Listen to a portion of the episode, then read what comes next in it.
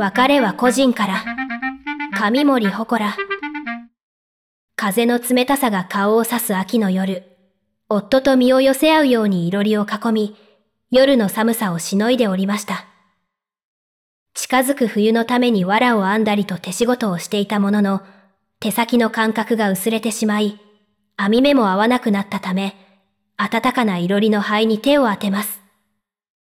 すると、夫が藁を土で叩く音が不意に止まりました。今日はこの辺りで良いだろう。そろそろ休もうか。布団へ入る前に髪を解いて軽く櫛で溶かしていますと、ふと私の髪に混じる一筋の白髪に気がつきました。こうしてみると、私も少しばかり年を取ったことを気にせずにはいられません。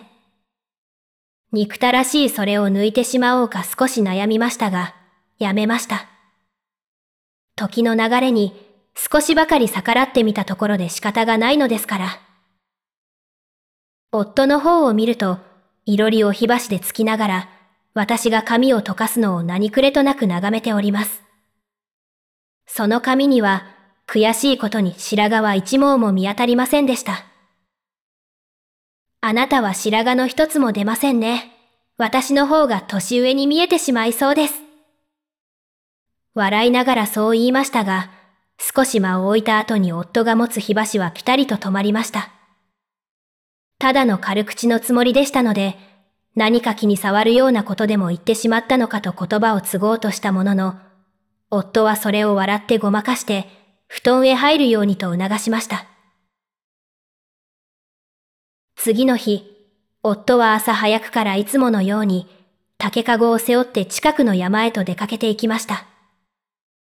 それを見送った後で針仕事を始めましたが、こうして一人でいると、昨日の夫の様子を思い出さずにはいられません。夫は、私がこうして年老いていくことに、何か思うところがあるのでは？そんな不安が内心に湧き出したのでございます。引き出しから少し曇った鏡を取り出してじっくりと見ていると、確かに私たちの間を過ぎ去った歳月は、この肌や髪に現れています。ため息をついて鏡を戻そうとしますと、ふと引き出しの奥に眠っていた櫛やかんざしに気づきました。それを取り出したとき、全く私はどうして人の機微に疎いのだろうと心底嫌になってしまいました。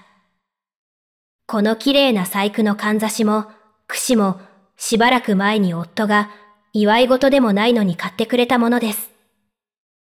もともと、着飾るということを知りませんし、夫からもらったことが、ただ嬉しくて、私は、これらを大事にしまって眺めておりました。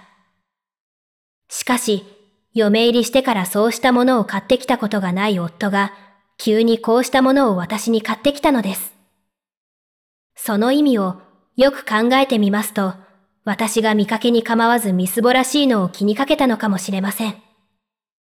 決して暮らしに余裕があるわけではないのです。思えば、夫があれほど好きだったお酒をすっかり飲まなくなったのも、こういったものを買うためなのでしょう。それを私と来たら、ただ買ってもらったことが嬉しくて、身につけもせずにしまい込んで眺めていたのです。内心では夫も呆れ果てていたのかもしれません。なぜ今までそこに考えが及ばなかったのだろうと恥ずかしくなり、もう一度鏡を取り出しました。今日は夫が帰るまでにすっかり姿を整えて驚かせてみましょう。櫛で髪をすきながら私は髪の中に紛れた白髪を、昨晩は引き抜かなかった白髪を一本ずつ引き抜いていきました。頭上高く登っていた日が沈み、鳥たちは巣に戻り、暗闇の中に小さく漏れていた家々の明かりが一つ二つと吹き消えていっても、夫はまだ家に戻りませんでした。仕方なく箸を取って冷め切った食事を一人で口に運びましたが、何か怪我でもしたのではないか、山奥まで行ってしまい迷ったのではないか。様々な不安が、変わる変わるに背後から肩を叩きます。思えば、しばらく前までは夫がこんな時間に帰ってくることがありました。そんな時は決まって街でお酒を飲んだ帰りです。帰ってくると夫は赤鬼のような顔で私に生活のあれこれを嘆き、暴れては疲れて眠ってしまうのでした。しかし私には、いつもは寡黙な夫が子供のように振る舞うその姿が妙に愛おしく思えたのでございます。翌朝、表の戸が遠慮がちに叩かれる音が私を眠りから覚ましました。結局昨日は布団へ入ることもなく色々と考え事をしている間に、いろりのそばで寝入ってしまったのです。私は簡単に身支度を整え直してから戸口へと出ました。はい、何かご用でしょうか？戸を開けるとそこに立っていたのは、困りきった顔をしたご近所の旦那さんでした。朝も早くからすみません。ご主人は、今どちらに？へえ、主人は昨日から山へ仕事をしに行きまして、まだ戻っておりません。そりゃあ、何と言ったらいいもんか。その、ちょっと来てくださらんですか。その奇妙なほど上んで言葉を濁した要件は、全く要領を得ませんでしたが、それでも私には思い当たる節があります。もしかして、うちの主人に何かありましたか？ええ、まあ、いや、そうと決まったわけではないんですが。いよいよ何のことやら、と思いはしましたものの、とにかく後についていく他にはないようでした。外へ出ると村中が妙なざわつきを漂わせて、人がせわしなく往来しては耳元でひそひそと言葉を交わしております。わしらも何と言ったらいいもんか、村の年寄りは山の毛がやったに違いない。なんて言い出す始末で。はあ。実は村の外れで、朝早く山仕事に出かけたもんが、死体を見つけたってんで。それを聞いた途端、手先から胸に向かって冷たい水が入ってくるような感覚が私を襲いました。あの、それが主人なんでしょうか？いや、気を確かにしてくだせ。実は、それがようわからんのです。でも、それを見た若い奴が、ご主人じゃねえかって言うもんで。きっと私の顔色はひどいものになっていたに違いありません。案内をする旦那さんが慌てて私の顔を覗き込んでおりましたから。村の外れ、山のふもとにある池のそばまでやってくると、村の名主さんを含めて数人が立っておりました。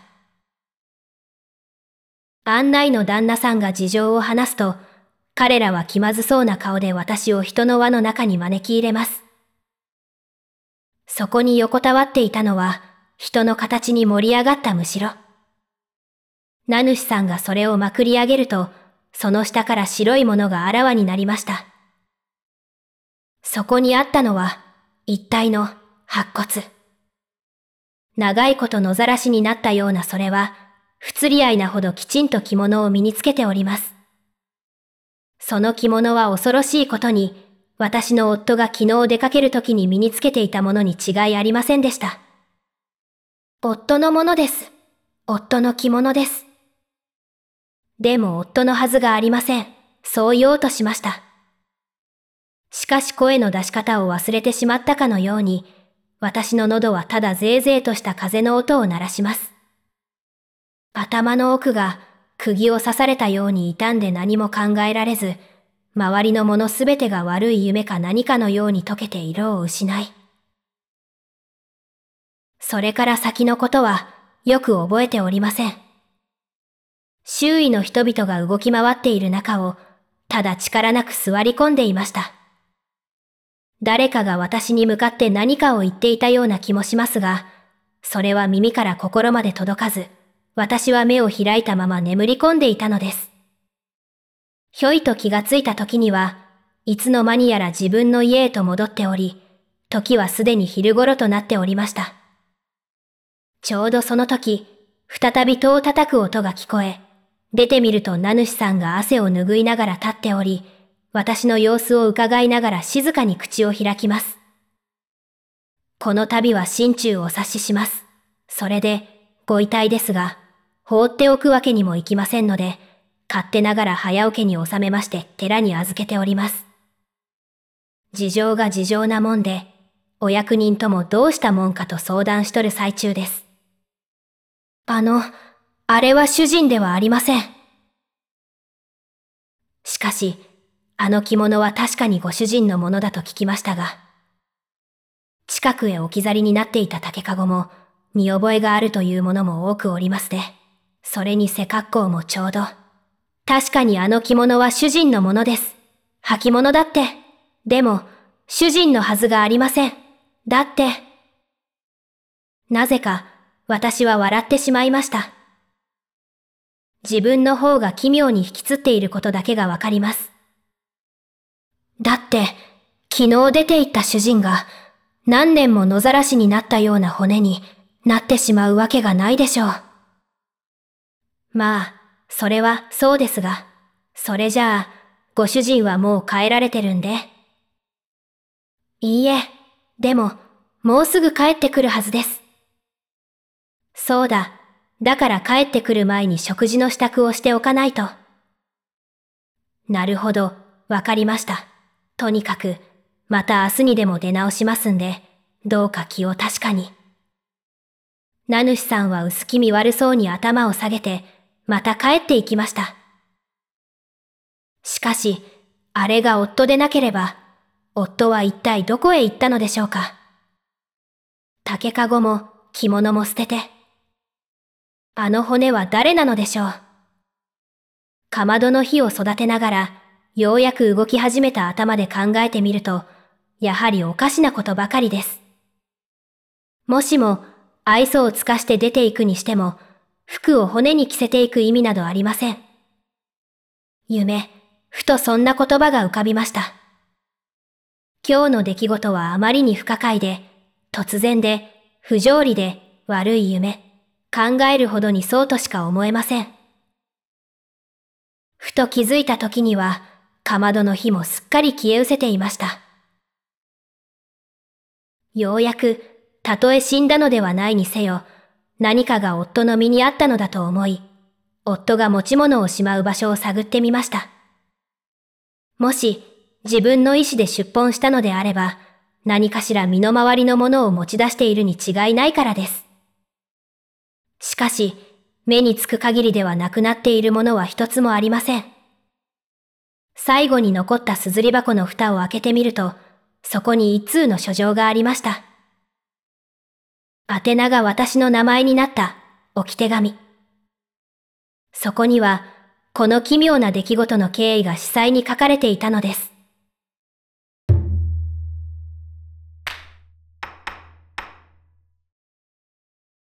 数年前のこと、私は山の穴蔵にひっそりと住み着く一匹の狐であった。かつては人の姿に化けて、人間を騙してやったり、その暮らしぶりを垣間見て楽しんでいたが、そんないたずらがいつまでも続けられるものでもない。いつしか私は変わり映えしない山の中で、ただひっそりと流れる時間の中に寝転んでいた。その日も、いつものように穴蔵を出て山野を忍び歩いたが、どうしたことか野ネズミやウサギどもの姿を見かけることがなかった。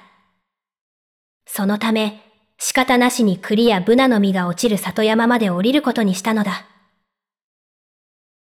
鼻先を柔らかい落ち葉の中に突き入れて実を探していると、どうやら近くで人間の気配がする。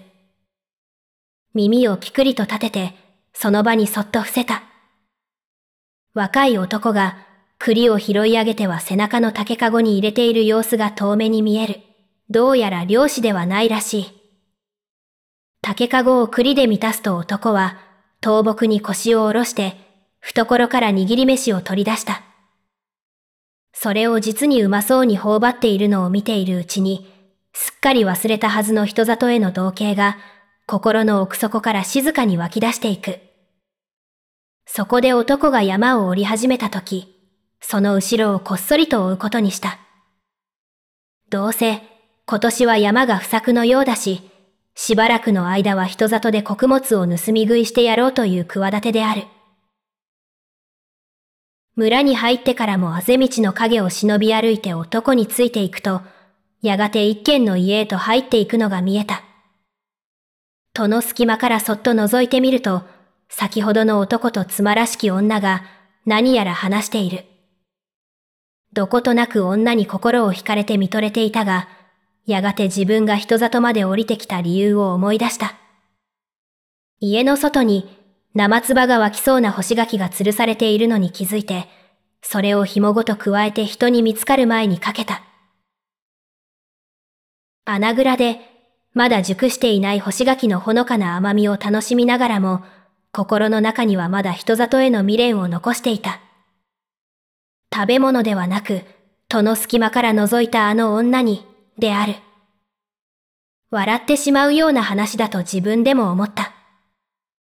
かつての人里暮らしが長すぎたか、あるいは今の山暮らしが長すぎたか。どうしてそんな風に感じたのか、皆目わからぬ。そしてそれは日を経るに従って強まり、私はかつて人里で人に紛れた時と同じ手札を使うことにした。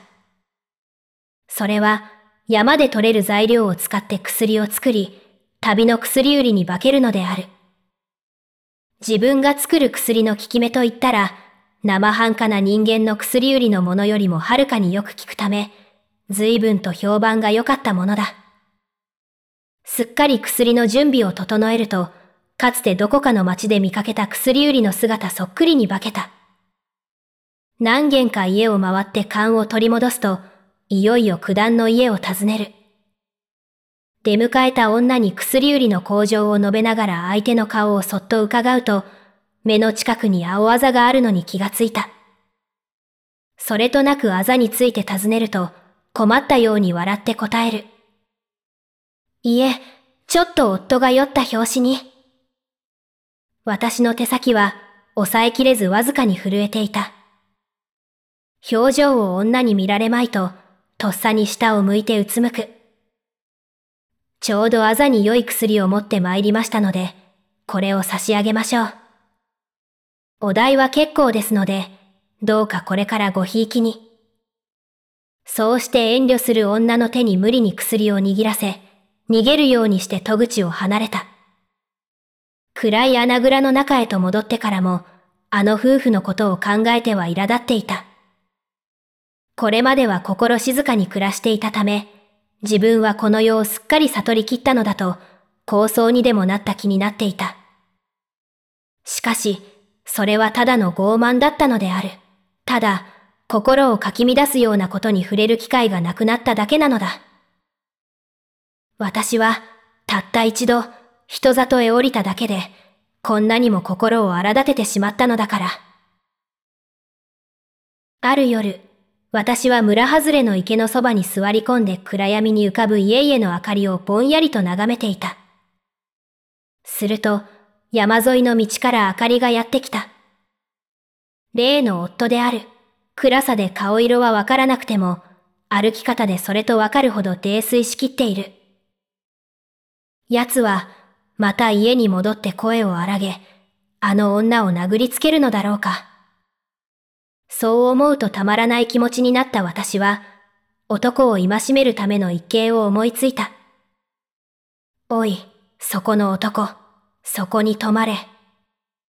恐ろしげな声で呼びかけると、私は大木ほどもある大蛇に化けた姿を物陰からずるりと覗かせた。男は怪げそうに振り返り、提灯を向けると首をかしげて、私の足元をぼんやり眺めている。その視線が徐々に持ち上がると、にわかに青ざめて腰を抜かした。それでは、と説教を始めようとしたその瞬間である。男は提灯を投げ捨てて、捕らえ損なったネズミのように素早く村の方へと駆け出した。奴め、しょんべんを漏らさんばかりに驚いていたが、肝心の説教を聞く前に逃げやがった。思わずため息をついたが、まあいい。あれだけ怯えていれば妻を殴ろうという気にもなるまい。酒を飲んで夜中に帰るなんてことも避けるだろう。次はそうだ、仏か僧侶にでも化けてやるとしようか。と、そこで男が落としていった提灯が道端に残ったままなのに気がついた。せっかくだから奴の様子を見るついでに、これを家の前にでも置きに行ってやろう。ブルブルと震えて妻にすがりつく男の姿を想像すると、おかしくてたまらなかった。提灯を口に加えて村への道を歩いていると、妙なものが道の脇にあるくぼみに転がっている。かかしか何かかと思ったが、どうやら人間のようである。近づいて提灯で照らしてみると、それは先ほど走っていったあの男だった。よもや、こんなところで眠りこけるとは。飲んだ酒がよほど深かったに違いない。しかし、そうではなかった。男は、すでにこと切れていたのである。夜道を明かりもなく慌ててかけたせいで足がもつれたのか、よく見てみると頭のあたりから血が売りを割ったように漏れている。この死体を前に、さっきまでの楽しげな気分はすっかり流れ落ちてしまった。代わりに重い石を飲み込んだように腹のあたりが重く息苦しい。自分はただ、男の不貧困をちょっとばかりたしなめてやろうと思っただけだ。しかし、それを一体誰が頼んだ？一体誰が助けてほしいなどと言ったのだ。足元も見えないような暗闇で人を驚かしたなら、こんな危険があるとなぜ考えが及ばなかった？女のためだと言いながら、カフになった女はどうなる？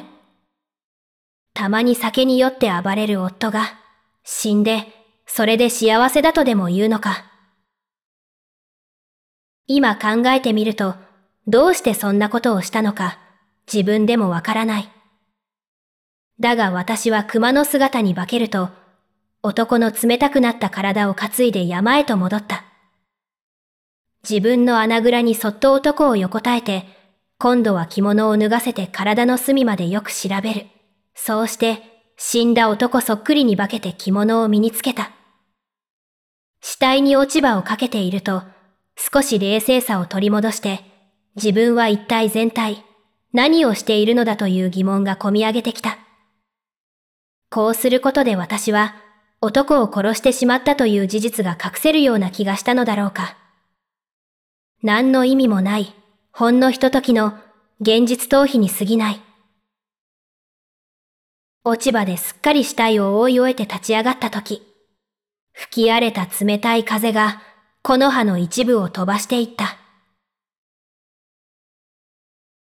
重い足取りで男が帰るはずだった家にやってきたものの、戸口に手をかけたまま考え込んでしまった。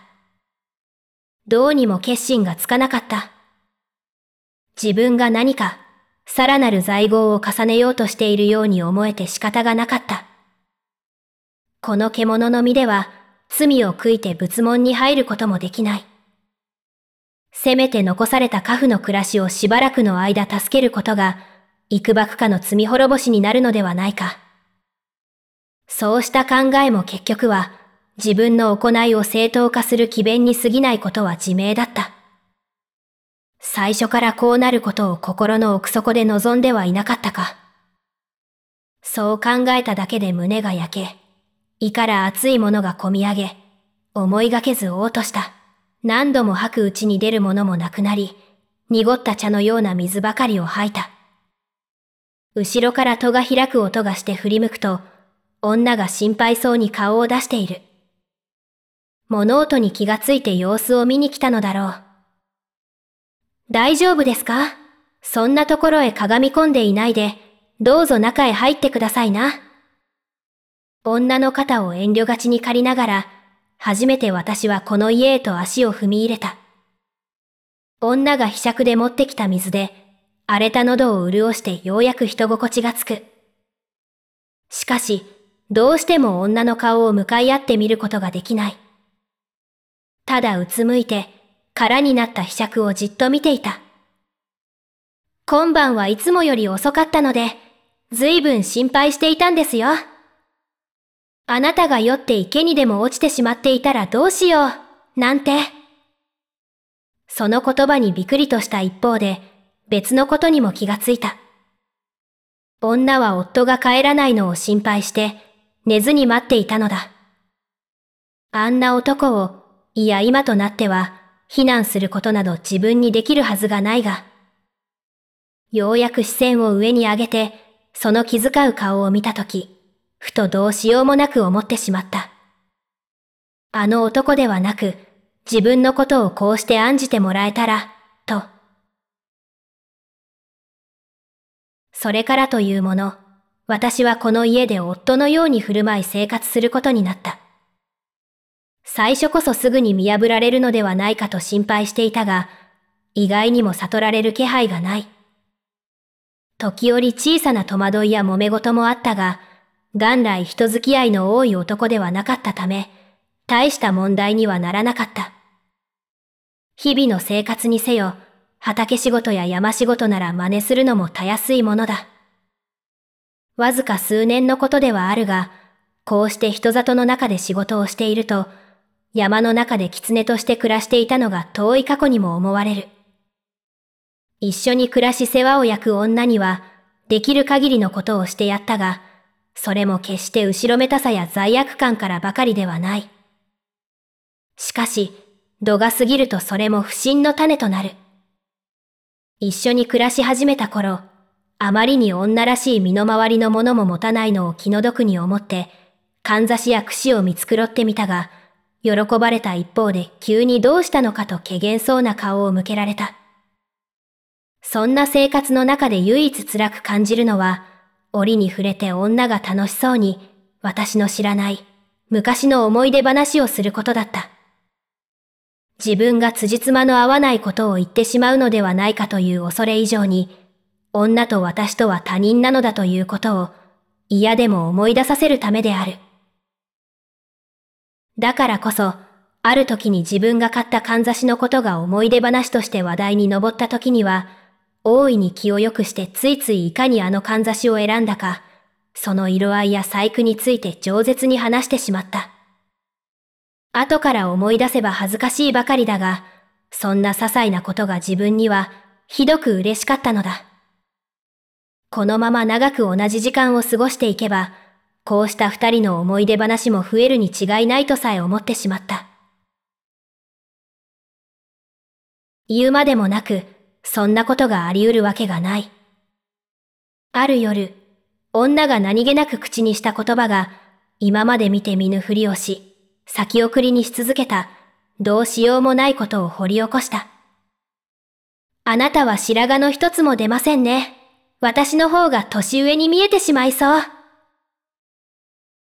女は屈託なく笑ってそう言ったが、私は心臓を木の枝で疲れたような気分になった。白髪など出るはずがない。この姿はあの夜に穴蔵へと隠した際に見た男の姿のまま、時を止め、少しも年を取らず、死は一つ、増えないのだから。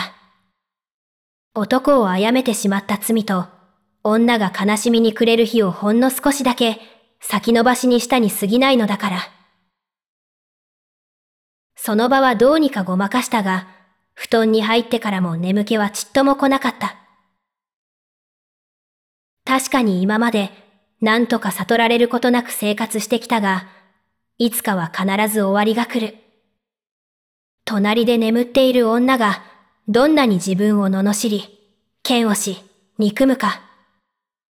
確かに女は自分がすることに喜び、笑ってもくれたが、それは結局のところ、自分の夫だと信じているからだ。夫を殺した狐に心を開いているのではない。音を立てないよう静かに、私は布団を抜け出た。このまま何も知らせずに去ろうかと思ったが、しかし、残された女がいつまでも帰らぬ夫を待っては、他の幸せを逃すのではないか。また、自分の罪を認めなければ、どんな償いも意味をなさないのではないか。そっと小さな明かりを灯して、一通の書状を書く。自分が夫を殺めた経緯、自分が成り代わって生活していたこと、もう二度と会うことはないとの旨を記す。詫びることができるとも思えないが、最後に詫び事を尽くして筆を置く。それを、すずり箱の中に残して、明かりを吹き消した。次の日、何食わぬ顔で竹かごを背負い家を出ると、いつもの里山を通り過ぎる。山奥の懐かしい巣穴へたどり着く頃には、早くも日は地平線を光らせていた。竹かごを下ろしてしゃがみ込み、穴蔵を覗き込む。そこには数年前に自分が運び入れた穴蔵の新しい主人が横たわっていた。上にかぶせていた落ち葉はすっかり風や動物に飛ばされて、白い骨になった姿があらわになっている。目を背けたくなるのをこらえて、遺体をなるべく傷つけないよう丁寧に持ってきたむしろで包む。ゆっくりとそれを竹かごの中に収めて背負い、暗くなった山道を降り始めた。前に男の遺体を背負って山を登った時に比べれば、枯れ木を集めたような程度の重さしかなかったが、不思議と岩でも背負ったように重く感じる。里山と村を隔てる池の傍らまで来ると、骨を包んだむしろを広げた。せめて、この男は自分の妻によって熱く弔われてほしいと願ったのだ。帯を解いて着ていた着物を脱ぎ、すっかりそれを白骨に着付けてやると、最後にむしろをかぶせてやった。これで、無縁物に間違われることもあるまい。それに狐には、獣には、着物なんて必要ないのだから。私は久しぶりに黄色と白の毛皮に身を包んだ姿へと戻った。